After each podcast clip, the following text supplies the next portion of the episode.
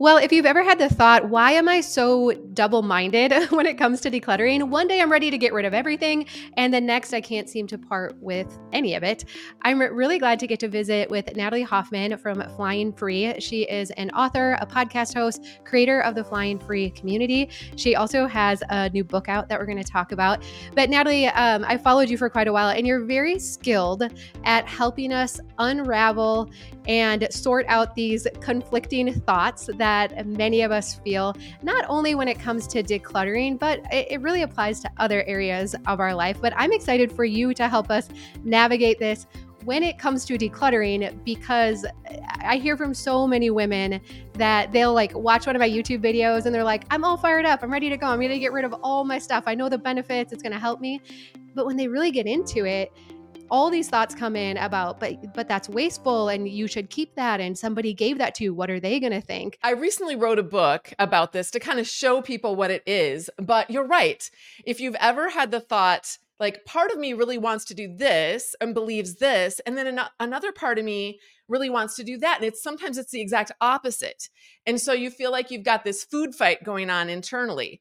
Or if you've ever thought I wonder why, you know, I feel like I'm this kind of a person, but whenever I find myself in this particular environment, I show up in a way that's not really aligned with who I am. And I wonder, like, who is this weird person that's showing up right now? Yes. We sometimes can experience that if we're, if we go to maybe a class reunion or something like that. And all of a sudden, we're back in our teenage body and feeling like a teenager and maybe feeling those same insecurities that we had or like if you go home for the holidays and you're with your family again and all of a sudden you feel like you're that 12 year old kid who's trying to navigate the weird you know dynamic in your yeah. family mm-hmm. especially if there's a little bit of dysfunction which i think there probably is in most of our families so um, then you, we can wonder like what is wrong with me? Why can't i just be me and who am i anyway? And natalie don't you think too we often assume that nobody else is having these like struggles or uh, these challenges or like it's it's clear it's obviously just me because i don't actually hear most other people talking about it Exactly. We don't talk about it. And one thing I've heard when I started ta- when I started talking about it for me, a lot of people came out of the woodwork and were like, "Yeah, I totally feel like that."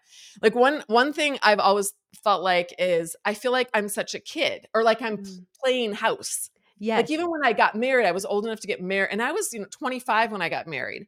And by the time I was having kids in my early 30s, I still felt like what am I doing? I have a house, I have these kids, I'm trying to manage my life and I still feel like I'm 16 years old. Am I just pretending? How come all my other friends look like adults managing their lives and I just feel like I just feel like a teenager and I can't get it together. I am so glad you said that. I actually mentioned that on a recent YouTube video and I was talking about kind of like organizing and stuff. And I'm like, often I just feel like, yeah, like when you were a little kid, even and you were setting up house when you were going to play house.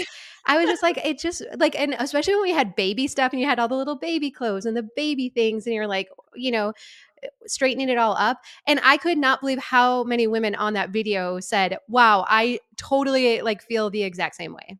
Yeah, yeah. Why don't we talk about it? I think we don't want people to know that we have those insecurities, I guess. So what have you learned about this now as you've uh, studied it more and and and come across other resources? So a few years ago, I came across this thing called IFS. It stands for Internal Family Systems, and it wasn't really a very well-known um, kind of therapy tool, but it has exploded in the last couple of years. And now there are lots of books being written about it. And there are podcasts popping up all over the place about it. And whereas five years ago, I would talk to, you know, I would mention it to the therapist that my kids or I were working with, and they had never heard of it. Now, a lot of therapists and counselors are know about it, and it's becoming a thing. And a lot of people are getting trained in how to use it. Not just therapists, but also coaches are getting trained in how to use it. I think it'd be easier if I just read a quote from my book mm-hmm. because mm-hmm. it explains it in more of a succinct way because it's kind of a big it's a big thing and it can be it can feel complicated, but it's really not. It's IFS stands for internal family systems theory and it's a way of looking at ourselves that recognizes that we each have different parts inside of us. And those parts have their own beliefs or programming based on our life experiences. So some parts of us are called manager parts, and they try to prevent pain by working hard to manage the circumstances and the people in our lives. And they might try to do this by trying to please people or control people or manage other people's emotions or judge people and so on.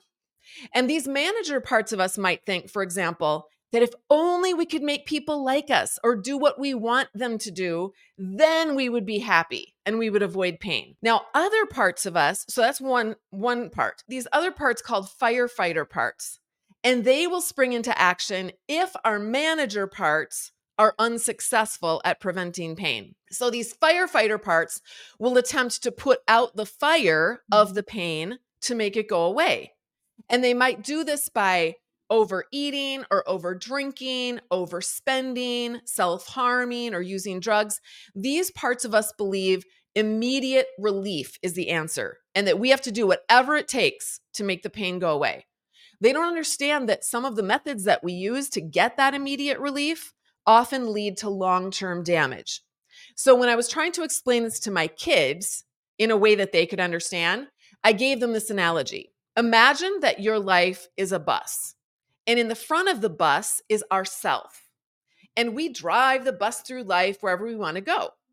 And our core self is eh, now I come from a Christian faith, so I talk to my kids in terms of that, but our core self is interconnected with God or source or our creator, and it's whole and complete and resourced. And God didn't put us, ourself, in charge of anyone else's bus, just our own. So we are the driver and we are connected and at one with our creator. But there are other parts of us on the bus too. So, sitting over here on this side of the bus are our manager parts with all of their ideas and thoughts about how to manage our lives in order to prevent pain. And on the other side of the bus are our firefighter parts, ready to fly into action as soon as we feel negative emotions. And way in the back seats of the bus are our exiled parts. And I think of them as our as these younger versions of us these little children versions of us hiding and maybe curled up in the fetal position. And these parts of us carry all of our pain, our past trauma, and our confusion. We might acquire exiles from being bullied in school, or getting lost in a shopping mall, or losing a friend in an accident, or going through a natural disaster, maybe having a hard time finding friends.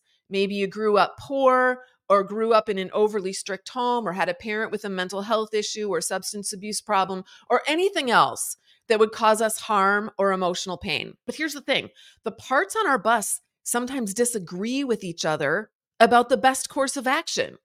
They judge each other and they yeah. fight. Yeah. And I used to think there was something wrong with me because I had all these opposing thoughts dictating orders and I couldn't figure out which ones I was supposed to obey. Yeah. I saw them as like scary little gods in my life shouting orders and threatening me if I didn't do everything, you know, right.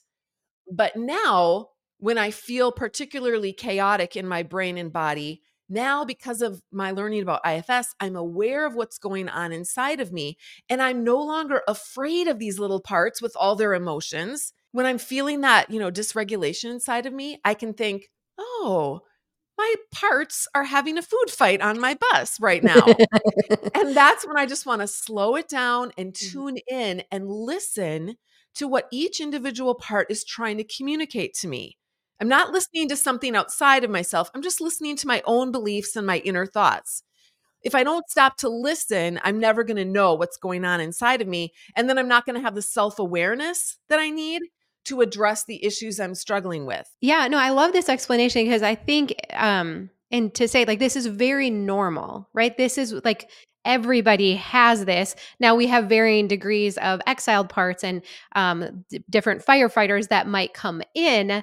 But I think for many of us, this is. I, I, hope women listening, if you're if you're not familiar with this, you're like, oh, that actually makes a lot of sense, right? That it is very normal that you've had all these different conflicting emotions and thoughts and feelings. How one day I can be so resolved about something, and then the next I am like questioning everything, and I'm just totally flip flopped the other way. Yes. Well, and one one thing we need to know about ourselves and our how our brain works is that we want our brain wants to keep things status quo. Because Mm. that feels comfortable. Yeah. So if we're in a place in our lives, even if we're used to chaos, you know, that's the thing we can think, we can look at each ourselves or other people and we can go, how can they live like that? That's so chaotic. hmm No, well, to them, it might feel very normal and comfortable and safe.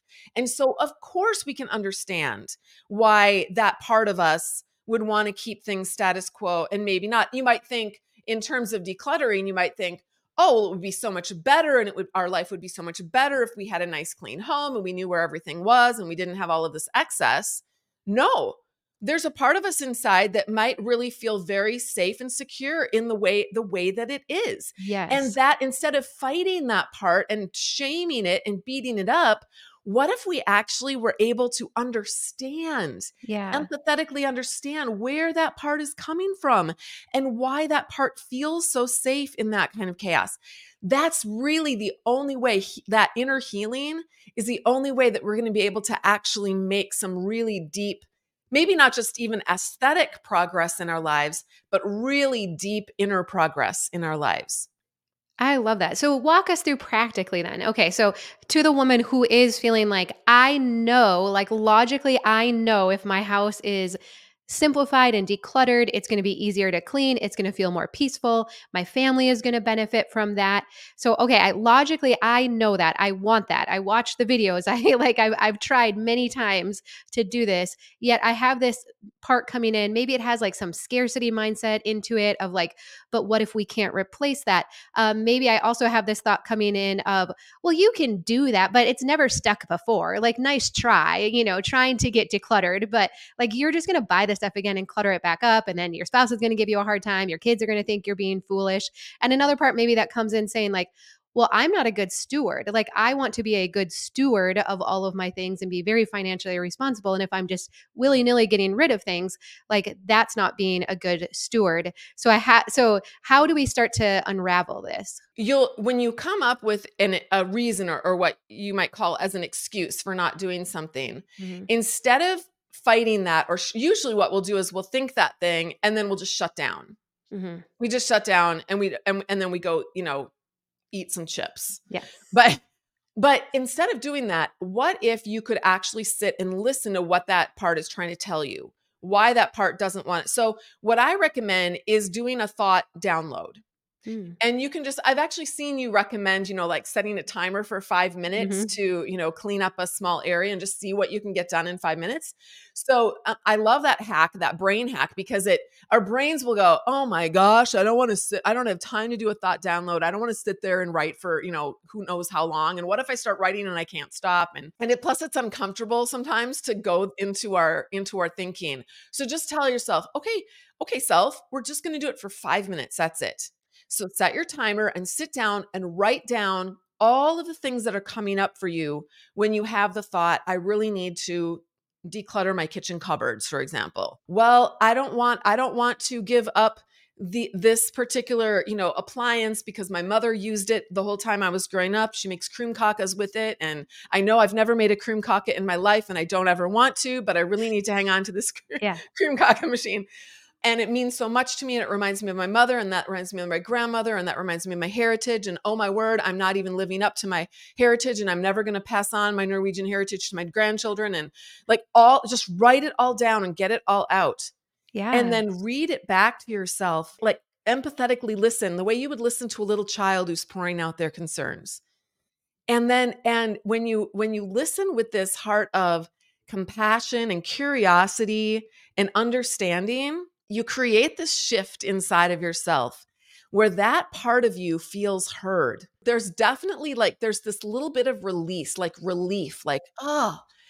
finally someone gets it. Then what you can do once you've got that relief that someone gets it i don't know if you've ever noticed but when your child really senses that you're listening to them now they're more open to hearing other suggestions they're more Yeah. open to loosening up their own thinking maybe not switching it entirely they're Mhm. maybe not going to be able to you're maybe not going to be able to go from you know i will never pass on my norwegian heritage to to it's okay I, i'm just fine without doing that like you, you might not be able to go to the opposite extreme but you might be able to loosen up your thinking to think maybe thoughts like what if we could pass on our norwegian heritage in other ways maybe there's a way we could hang on to this like by taking a picture of it and posting some pictures and doing a little um montage uh, montage of the the the item and maybe some what krumkakas look like and then teaching our kids about how you know this was the krumkaka machine that your great grandmother used this is what a krumkaka looks like and then buy them at the store. Yeah, I was like, and this is the bakery we go to to buy them because I will never make it, and that's fine. And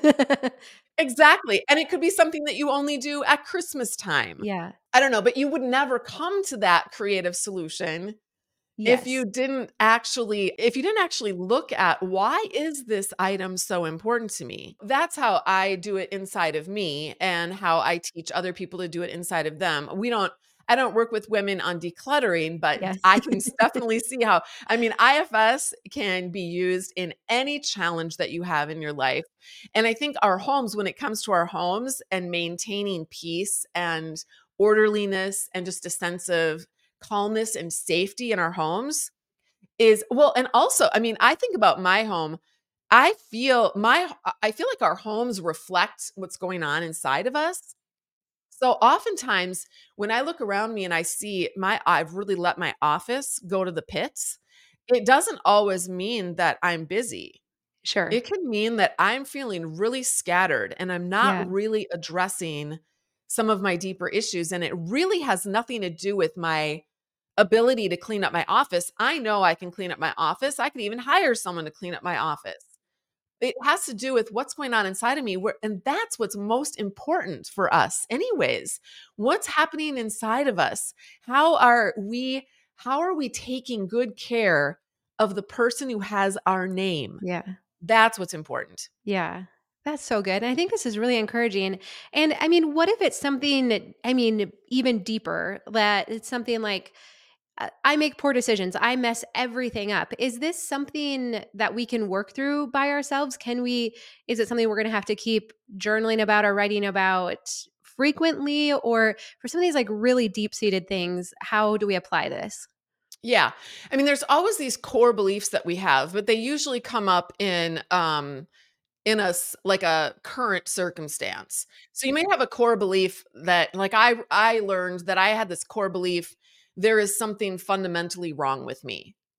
But it came up in other thoughts like there are surface thoughts and then underneath those there are deeper thoughts and then underneath those and if you keep oftentimes a way to find out what your core belief is in anything is to keep asking yourself why when you have a thought just go well why and and how we can do that is again if we write these thought if we write our surface thoughts down on paper by doing a thought download that's when we can actually look at them objectively sometimes if our thoughts about something like let's say um i mean do you want to give me a circumstance Well, I'm thinking you know, tying it into decluttering. I know many women kind of free is when they actually get like they're standing in front of their closet. They want to declutter their clothes. They're looking at things that are four sizes too small, things that are way too dressy for anything they would wear right now. So they walk up to their closet feeling resolved. I'm getting rid of all of the stuff I have not worn in a year, but now I actually go to pull it out and I don't trust myself to make that decision because I feel like I've always, I make poor decisions. I'm going to declutter it and then I'm going to decide that I actually did want it. And so now I just totally second guess and, and question myself, and therefore I don't make the decision, and I just yeah yeah well one of the okay so that could go back to there's something fundamentally wrong with me just in thinking that i'll make a mistake Mhm. Like that would be more of a surface. Well, what if I make a mistake and I get rid of something and then I realize later that I really needed that for something? Mhm. Yeah. I think that a lot when I'm looking at my closet, especially. Okay. And so, and then if you look on, under that, well, why? I would ask myself, well, why is that a problem? First of all, before I get into that though, I would I would say when you're looking at your closet, get your notebook and go through and when our thoughts are swirling around in our head, Mhm. we and by the way 90 it's it's over 9 i can't remember the exact number but it's over 90% of our thoughts are non-conscious Yeah. they're under the surface where we can't access them Mhm. we usually only access the uh, just a small percentage of our thoughts so if you want to gain more self-awareness you have to be willing to go down there and dig into non-conscious thoughts and so you're having probably hundreds of thoughts while you're looking at your closet and you don't and they're most of them are non-conscious okay. so if you want to bring them to your surface, I would say grab a notebook and look through your clothes and write down what you're thinking. Okay. Yeah. Oh my word, that is a suit jacket that I bought that I never wore, but I thought I would wear it when I was going to be a teacher. But you never know, I might need it, need it for an interview or I might need it to speak at something. But I've never worn it in literally 15 years. Right.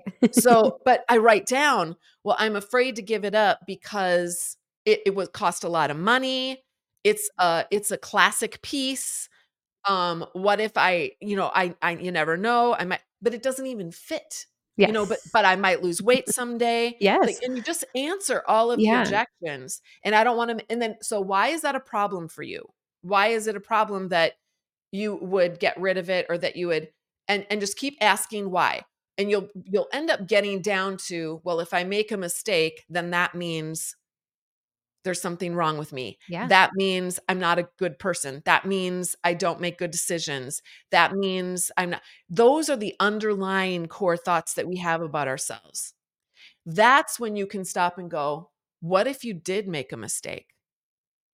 What if you made a mistake? Let's just go there. I always tell my clients let's go there Let's say that you made a mistake and you got rid of that thing that doesn't fit you, that was expensive and it's really nice. It's in perfect shape because no one ever wore it.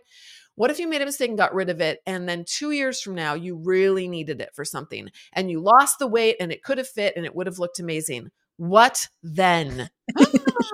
Yeah. And and you go and all of a sudden, and then your logical brain will kick into gear and go, well, I suppose I would just find something else, or maybe I'd go out and buy something that's maybe a little more, uh, you know, date that's maybe more in in vogue now instead of Yes. what was in vogue 15 years ago. Yeah. So anyway, and then that kind of solves your problem a little Yes, bit. because there was a therapist we used to have on the radio with us, and he would say, Imagine the worst case scenario. Most often, then you're like, oh, great. So I have to go out and I'll maybe I'll go to a thrift store and I will look for another one or I'll borrow one from a friend. And what's so fascinating, I think about like what you're saying is like taking that head on is that's swirling around our our mind anyways, right? We're just not pinning it down. It's out there floating Yes. around and undermining all of our decisions, but we're not willing to just take it head on and say, okay, worst case scenario, I make a mistake and I declutter a $100 suit jacket and then I need it again. What will I do? And I love that. And being honest enough to say, and I'm afraid that someone in my household might call me stupid or they might make fun of me or tell me they might reinforce th- that I make poor decisions. That's kind of a separate thing, right? That we mm-hmm. might have to start to to work through but but it actually doesn't have a whole lot to do with the actual suit jacket that's cluttering up my closet. Right. Well, and I think even along those lines, when we are worried about other people and what they might think about us, underneath that is our our fear that there really is, that that person is right about us. Once we really connect with those little parts of us that have these fears or that we feel shame about and we learn how to love them, then when other people criticize us or don't like what we've done or don't like the decisions that we've made, we already are so in love with these little parts inside of us that we will be protective of them Yeah. and that we'll be like, it's okay. You don't need to feel shame. They Mhm. have their opinion, yeah. probably because their little parts are activated and they're trying to manage their life, right, right? right. Yeah. And but they can they can have their opinion. Let's give them permission to have their opinion about me. But I am going to hold so much loving space for who I am. And we're human and we get to make mistakes. That is part of the privilege and the opportunity of being a- human. We get to go out there and make choices and decisions every day of our lives. And it's going to be like Miss Frizzle. Did you ever see Magic School Bus? The Frizz? yeah, yeah, yeah. the, the frizz always said, let's get messy and make mistakes.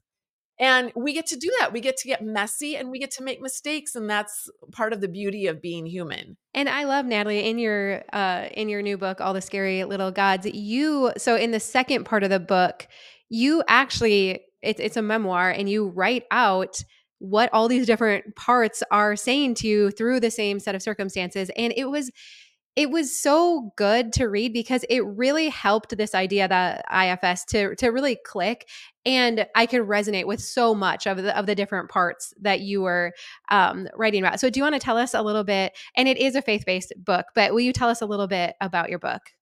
Sure. Well, it's a memoir, but I wanted it to be more than just my story. I really want, you know, in English class in high school, how the English teacher would always say, show, don't tell. Mm, yes. So I tend to be more of a writer that likes to tell. You know, I like to write nonfiction books. And I thought with this one, I wanted to write my story, but I wanted to show a pathway to inner healing um, through my own my own journey. So I just so I broke my book into four parts, and the first part of my book, I let little Natalie tell the story. So I had to go through my own healing journey and heal my relationship with my younger self because I really viewed my little little Natalie, my younger self, as being stupid, ugly, duckling kind of a I was ashamed of her. And there was some trauma in my life. And so I needed to heal my connection with that little Natalie. So I did that and and then I thought I'm going to just let her tell the first part of my story from her perspective. And so it's this creative little and what what I did too with my book is I I did short little chapters. So it's a big book. It's almost 400 pages long, but it's like um would you rather eat a big baked potato full of stuff or would you rather sit down and eat a bag of potato chips? so each chapter is like a potato chip. And you just, you know how when you eat a potato chip, you just you just read you just eat Just one, one more. potato chip. Yeah. And you just want one more. So I, Yes. I wanted my book to be like, oh, I just want to read just one more chapter. So it has, I think it has 89 chapters, but they're really short and they're each one, I really wanted to make each one ha- like be really power packed and have something, some kind of like little light bulb moment in each one so that people would get that like dopamine hit. And then they'd be like, oh, I just want one more, just one more chapter. That So- perfectly does. That's exactly how I felt going through it. I think probably because we all have such short attention spans now too. The the short chapters were great, but it did. It always left you wanting more. You're like, just one more, just one more. No, I need to go to sleep. No, just one more chapter. yes. So in the Audible version, I actually use a younger voice. I, I, re- I read the Audible version. I use a younger voice for little Natalie. So, and the second part of my book is more in my my uh, 20s and 30s and 40s. Actually, more 30s and 40s. And for that part of my book, that's where a lot of really hard things happen. The way I was programmed as a child, I was living out that programming and having. I had nine kids I was homeschooling mom, and I was in a destructive marriage. So I decided to have that part of my book. It's kind of a hard part to write. I had all my different parts, right? Not all of them, but I invited several of them to write. So, like for example, there was a part of me, I call her Rosie. Everything was, oh, was awesome. So she writes her perspective. So each little section tells a little story from that part of my life, but it tells it from the perspectives of all these different parts. yeah. You know, how did Rosie think about this? How did um I had this part freaked, constantly freaking out. Every the sky was always falling for this part of me. Another part of me was um I call that part melancholy. And everything was just I was just beating myself up. You're such a terrible person, you're such a loser, you're such a this that and the other thing. So that's melancholy. And then I have this part called rude. Rude is my truth teller. And rude is kind of rude. She just Snarky, always, yeah. you know, you know, a little bit snarky, exactly. So she would always have she I let her, you know, share her thoughts. And actually those that part of my book I took from my journals.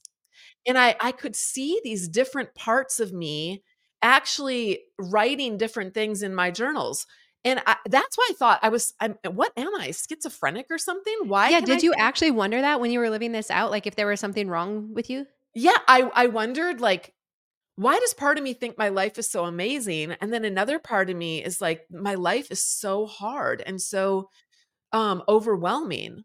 How can you have those two thoughts at the same time? I really didn't know until I had you know grew up and learned all this other stuff. But I really wanted women to be able to have more compassion on themselves. Right.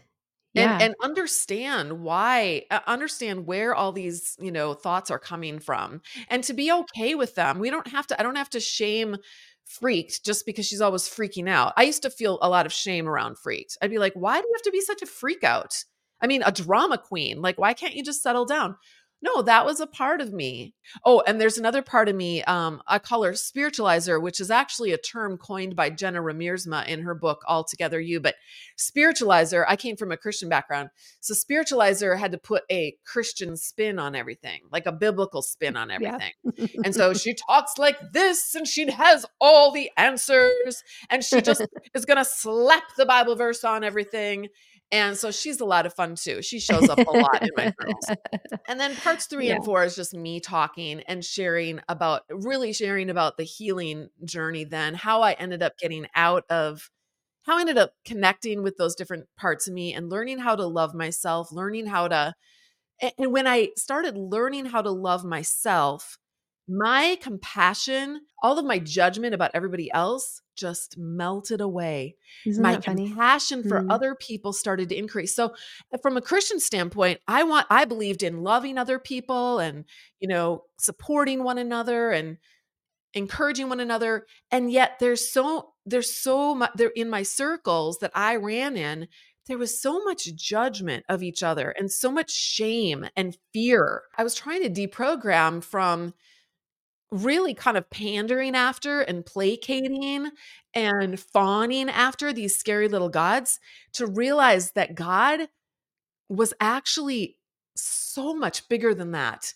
and had has so much love for us and so much compassion for us and kindness and connected he's so connected to us. And then the last part of my book is how now i became uh, or i am becoming because it's an ongoing story and it's still messy it, it's still very messy i try i really tried not I, I don't believe in wrapping things up in pink bows and then you know and riding off into the sunset and everything is because Yeah. that's not realistic and Yeah. nobody has a life like that Yeah. we all continue to evolve and grow and learn and and have challenges. And so I'm really honest about that. And so the last part of my book is just showing so how do how can we show up with our new program? How do we deprogram from things that are really holding us back and keeping us stuck?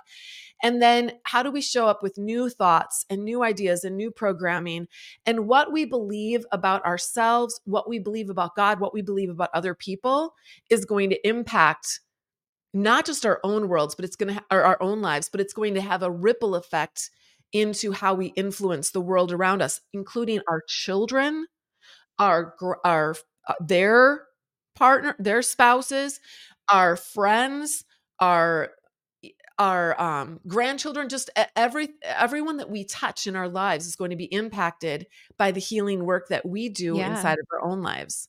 Well, and I think, you know, I often as Christians, we get kind of conflicting messages of like, well, we shouldn't focus too much on self and it's all about God and it's all about love. But I love what you're saying is that we know we have to be okay with ourselves and love ourselves and that we've I think it's often been oversimplified and we don't realize that being compassionate and empathetic of these different parts and that's what truly has led to being able to fully love yourself, fully be confident in yourself, and how much that did impact your view of God and your relationship with God and your ability to love others well and not have to judge them and just let them fully be who it is they're going to be. And so it is fascinating to me that often like we're like don't just focus on yourself but actually no you you do need to do this groundwork before you can like fully show the love of God, I feel like. Yes, totally. I think some people think, like I was used to hear, and I talk a lot about, you know, my specific beliefs and how they played out. But I used to think, I think there's this fear that if we, oh, if you love yourself, then you're going to just go and do selfish things. You're Yeah. just going to take advantage of everyone and you're going to go have sex with everybody and you're going to do drugs and, you know, become an alcoholic and just drink and you're just, going to party all the time. wherever you can get it. Yeah. Exactly. And I'm like, no, that is completely not true. That's those are, you know, in the IFS language, that would be like our manager parts deciding, well, I know, let's just do all of that. And that's how that doesn't show love to ourselves at all. That means that we're having food fights on our bus and we're trying to, you know, we're trying to uh Escape. escape. Exactly. yeah. That is Mhm. not that's not deeper healing. That's running away from deeper healing. So I think people who are truly truly doing that work of loving themselves. They're going to there's a there's eight c words that richard schwartz who is the founder of ifs i probably should have mentioned him at the very beginning. Now he's not he doesn't come from a christian perspective but jenna Riemersma who wrote the book all together you she does come from a christian perspective and talks about ifs so she talks about how these eight c's are actually they actually coincide with the fruits of the holy spirit but the eight C's are these. This is how you know that you're connected to self compassionate, curious, calm, clear, courageous, connected, confident, and creative. Hmm. Well, and what I I love is that often I think as women we can't uh, even imagine that so much for ourselves, but sometimes we can think, oh, that would be the characteristics characteristics I want my kids to have, right? And sometimes we can want better for them, and we could see it more clearly of how we want it to play out in their own lives than we could imagine that for ourselves.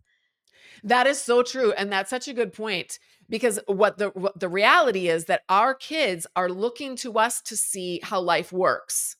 And if they see that mom or dad or both are really struggling with anxiety and fear and shame in their lives and and trying to solve for those with uh, you know behaviors that maybe are not as uh healthy they're going to think that they're going to go oh well that must be how i should solve for those things as well. So uh, when we do our own inner healing we can actually it's more it's going back to that show don't tell we can then show them what it's like to live a life that is more confident and connected and creative and clear and all of those c words which if you if any of your um watchers or listeners come from the christian faith you could just go to the i think is it galatians that has the fruits of the holy spirit and you could read through those it's the same thing it's the up. spirit yeah. of god inside of us that that he already embodies all of that and then when we are con- and when we are partnering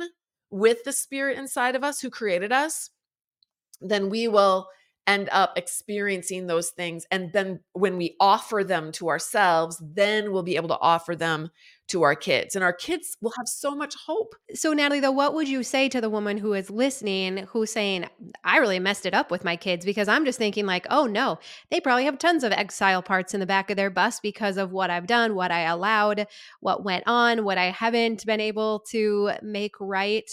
Um, like, what would you say to that woman? Yeah. Well, I am that woman. Because my kids, I did raise my kids in an environment that was very different. Now, my youngest kids, I was, I got, I've separated when my youngest was two, and and then my divorce was final when he was four. But but so they're being raised quite differently than my older kids are. My oldest is thirty. So um, what I would say is, first of all, everyone has exiles. Everyone has issues so you're not different from anyone else. So we we have to stop shaming ourselves and going well i really i'm such a failure as a parent. Every parent fails in many many ways and even when you do the like i'm i still fail. There are still times when i'll have an, an older child and we will i'll get triggered by something that they say or they'll get triggered by something that i say and then but here's the beautiful thing. As you're as you're evolving and learning more eh, you you you'll be able to do the repair work more quickly and you'll be able to disconnect from that shame that the shame is really what gets us cutting off those relationships with people. When we're feeling shame or they're feeling shame we just run and hide from other people or we well there's lots of different reactions. There's um we might fight or we might run and hide or shut down or we might even like be willing to throw ourselves under the bus just to maintain that relationship sure where yeah. we're not having bound where we're throwing away our own healthy boundaries in order to keep that relationship intact and make that other person happy and we don't yeah. need to do that either. So I would just say, you know, first of all, you're normal if you're feeling that way, but also wherever you're at, even if your kids are all grown and they're out of the nest, when you do this work, you still, I still have relationships with my adult children. Now it's different, and they're not in my life every day. But when we do get together, it's very, very different than it was, say, 10 years ago. You know, our conversations are completely different. They feel so much more safe to be who they are. And I've got, you know, a couple of my kids are not really sure what they believe about God anymore. If you read my book, that like year many, many years ago, I used to pace the kitchen floor every morning for 30 minute 30 to 60 minutes. I was like a diehard praying woman, prayer warrior for my kids that they would grow up and be mighty for God and you know Yeah. all the whole 9 yards. I wanted them to be missionaries and pastors and just, you know, changing the world. And now I've got a couple of kids that are um, you know, well more than t- two. I've got 3 or 4 of them that are they're not really sure what they believe about God, but they can have conversations with me knowing that I'm not going to try to, you know, convert them. I'm not going to try to shame them. I'm not going to try to scare them or Right. anything. Yeah. I just hold I I can do what I believe God does for each one of us. He holds space for us and loves us and he listens to us. And I take my cues from, you know, when Jesus walked on the earth. How how did Jesus interact with people? Was he constantly beating them over the heads and telling them that they had to do certain things or else he was going to, you know, toss them to the wind? No, he the Bible says he sat and he listened to Yeah. people. He Mhm. sat with the he sat with the people in the bars drinking and he and he talked to women which was you know anathema back then he talked to people who were considered prostitutes he he just had so much love and and and because he wasn't afraid and he wasn't ashamed and then he had that to offer to other people so you it's never never ever too late to do this repair work in your own life now that doesn't mean that your older kids are going to respond right away but we're not doing that repair work so that, you know, for the purpose of controlling them anyway. Right, right. Yeah. It's not another tactic like our strategy Right. or how can I get my kids back into the fold or how can I, Mhm. you know, control my kids and their decisions. In fact, the key really is to let them be the adults that they are. Give them freedom to make their own decisions. And then, our, and some of my adult kids have made some, you know, decisions that I would not necessarily want for them but it's been amazing to let them be free and and be free to make those choices and they feel safe then then when they experience the consequences of some of those choices Mhm. you know who they come to Yeah. for help and support they come to me because they know i'm not going to be like told you so i'm going to be like i'm so sorry that happened and tell me about it and i care about you and i'm here to listen yeah I love that. And something else I've learned from you too is to not deprive our kids of their human experience, right? This is exactly life. yes Life is hard and life is difficult. And so, even for those of us who have younger kids in the house, and it's not trying to protect them of every way they might get hurt and their their parts might get damaged along the way or influenced. It's rather like you said that we model it, that we deal with this in our own life and we model it to them. We're safe, and then they can have this experience within the safety of our home and learn some resilience and ability to deal with these things on their own as well. yes yes absolutely So, Natalie, I have one more thought before we wind up for today. Does with this, do you ever find yourself then using this lens of IFS when you're interacting with others? Perhaps someone is being kind of snarky or difficult to you. Do you ever think to yourself, "Ooh, I might be bumping up against a part that's for whatever reason having a challenge with this?" Does that help at all for you to not take things personally when people aren't responding the way you think they should? It really does. Because I can tell, we can all tell when we get triggered by something someone says.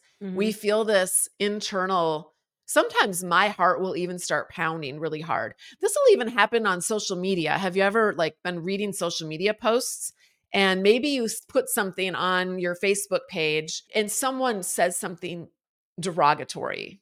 Maybe they disagree with you. Anyone who believes that is stupid or, you know, something like some version of that, right? Yes, right.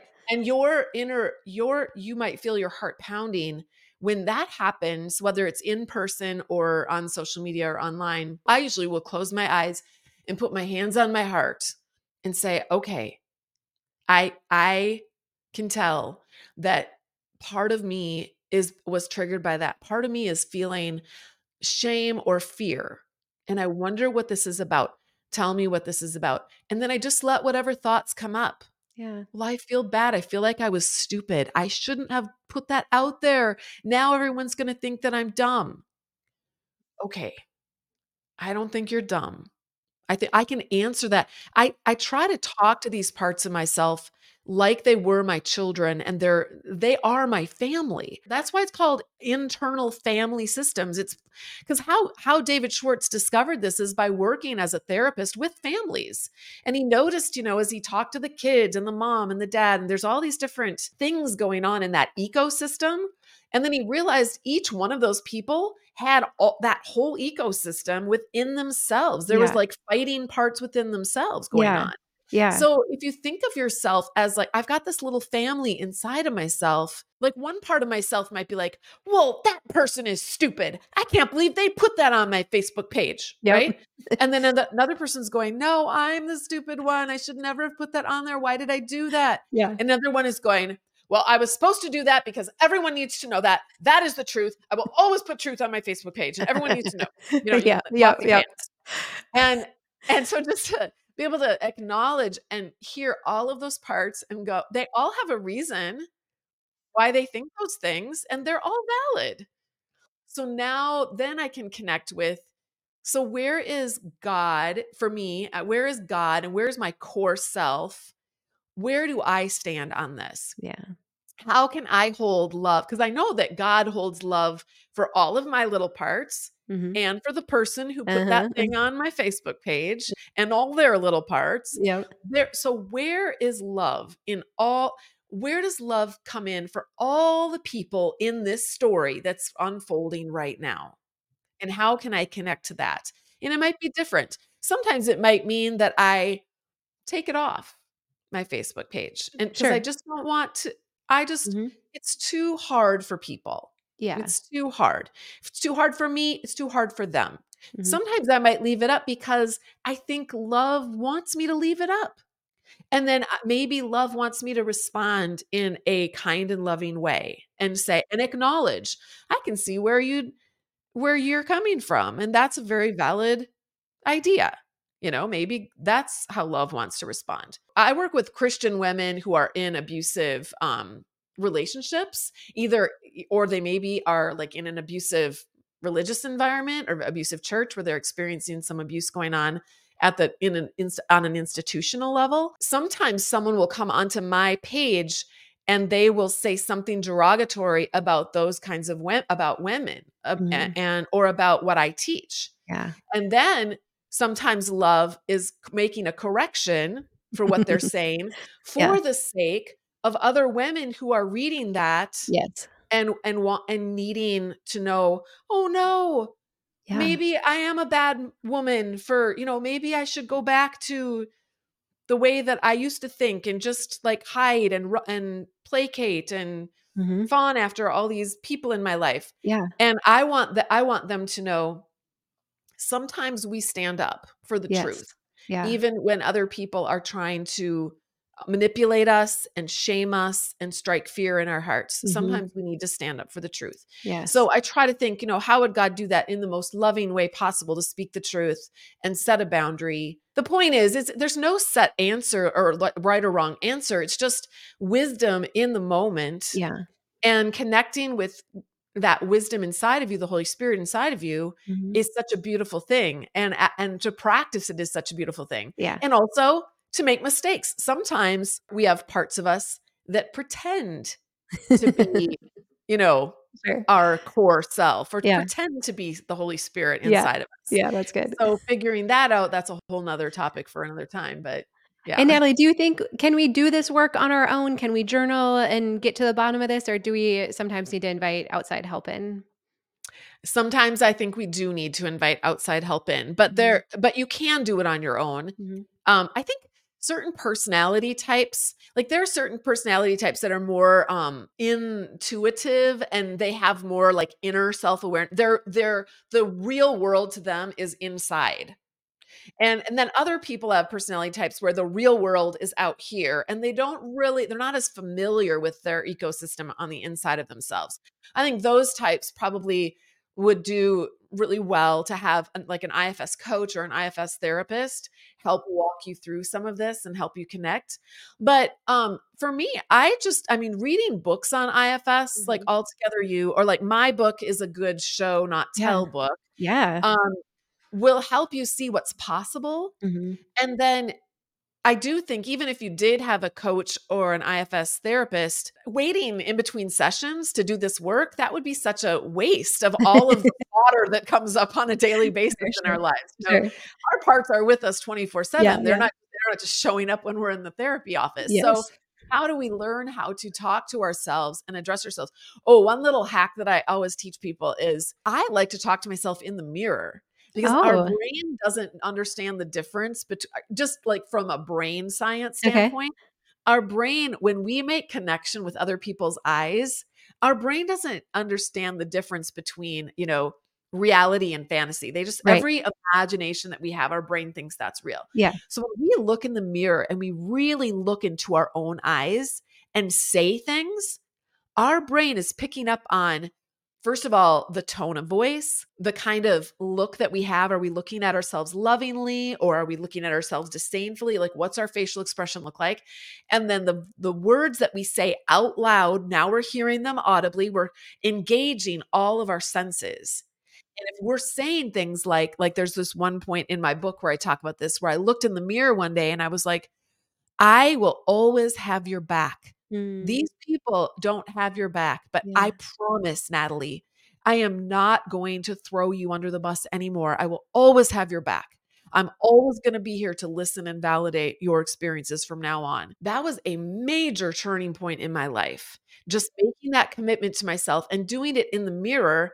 And ever since then, I will do that now. When I'm really struggling with something, I will look in the mirror and I will talk to myself and I'll talk to one of those parts just looking at myself in the mirror. And I think that's a powerful thing we can do. Obviously, we're not going to do that in the therapist's office, but Yeah. we can do it in our bathroom That's awesome. we want to. Yeah. No, that's such a great tip. Well, Natalie, my goodness, this was so great to visit with you today. We will uh, hi- highly recommend your book, especially if anything Natalie's been talking about has been resonating. If you want to kind of dig into this idea more of IFS, I think I truly found the way you described it and walked through some of your parts and their thoughts was so helpful um, to just get a better grasp of this. And then we'll also link to the other book, Altogether You, that you mentioned as well, as well as your podcast and your support community. You have so many great resources. Um, so if you've just felt confused, like you don't have the right tools, um, you need some more support in this area, we will link down below to everything that you do. So thank you for that. And thank you for being with us today. Thank you so much for joining us today. If you're looking for more support, be sure to check out The Minimal Mom on YouTube too. And we'll see you next time.